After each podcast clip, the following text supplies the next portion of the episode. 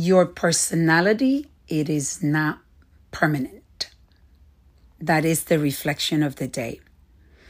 Today's title comes from a book that I've been listening to for the past week, and I am obsessed with this book. It is a book that I highly recommend for uh, the you know for you listening to this podcast because obviously you're listening to this podcast because you are reflecting.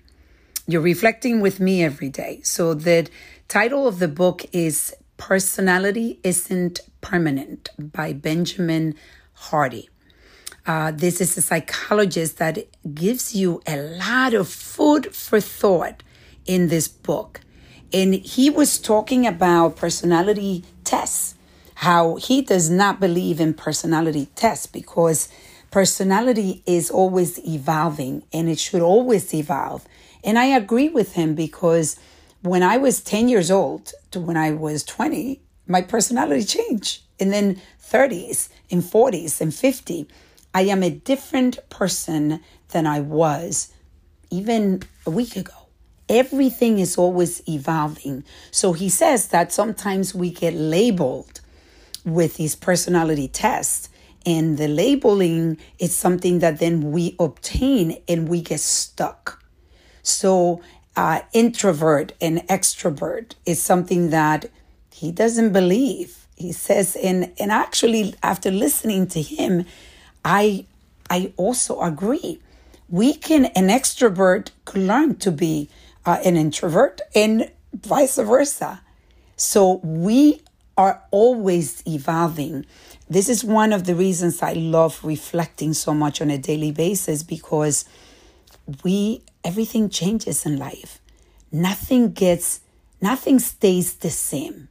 So uh, one of the concepts that he talks about is your future self. You have to be clear on what is the future self that you want to be. And then you have to work towards that future self. So I I'll tell you myself. I mean, I remember seeing myself as as an executive in creating a, life that I was going to be successful, and I kept seeing that, and that was the future self. Right now, I see myself as a motivational speaker. I want to be able to inspire and change people's life with my with the wisdom that I've obtained throughout the years of my life. And to be able to do that, for me, it is part of a legacy that I want to leave. So the future self that I see is somebody that uh, will definitely be traveling, will be on stage, talking to people and sharing my life and my my my tools and everything of me giving it to the world. That's what i see as my future self. So the actions that i take on a daily basis because of how i see myself are actions that are going to get me closer to my future self. And when you look at your day then you realize that every moment of that day, you ask the question, and this is something that I've been doing throughout the day is this something that's going to help me with the movement? Is it going to help me with the book? Is it going to help me with for May? Is it going to impact people? So my actions are actions of impact. And I spend less time on social media. I'll spend less time watching TV. This is so clear.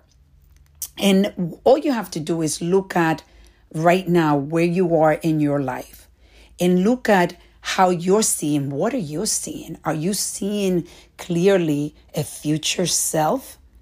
And if you're not, that is a main focus. Where do you see yourself? Start questioning, start looking for things that bring you joy, that things that make you happy. Because ultimately, we want to be happy in life. So, your future self should reflect where you are now, what actions you're taking now. The, beautif- the beautiful thing is that at any point in life, you can decide to shift that future self and you can start taking action to create a future self that is going to make you proud, that is going to bring you joy, that is going to bring you success, and that is going to be making an impact in your life, in the life of others. Let's reflect, reset, and reconnect.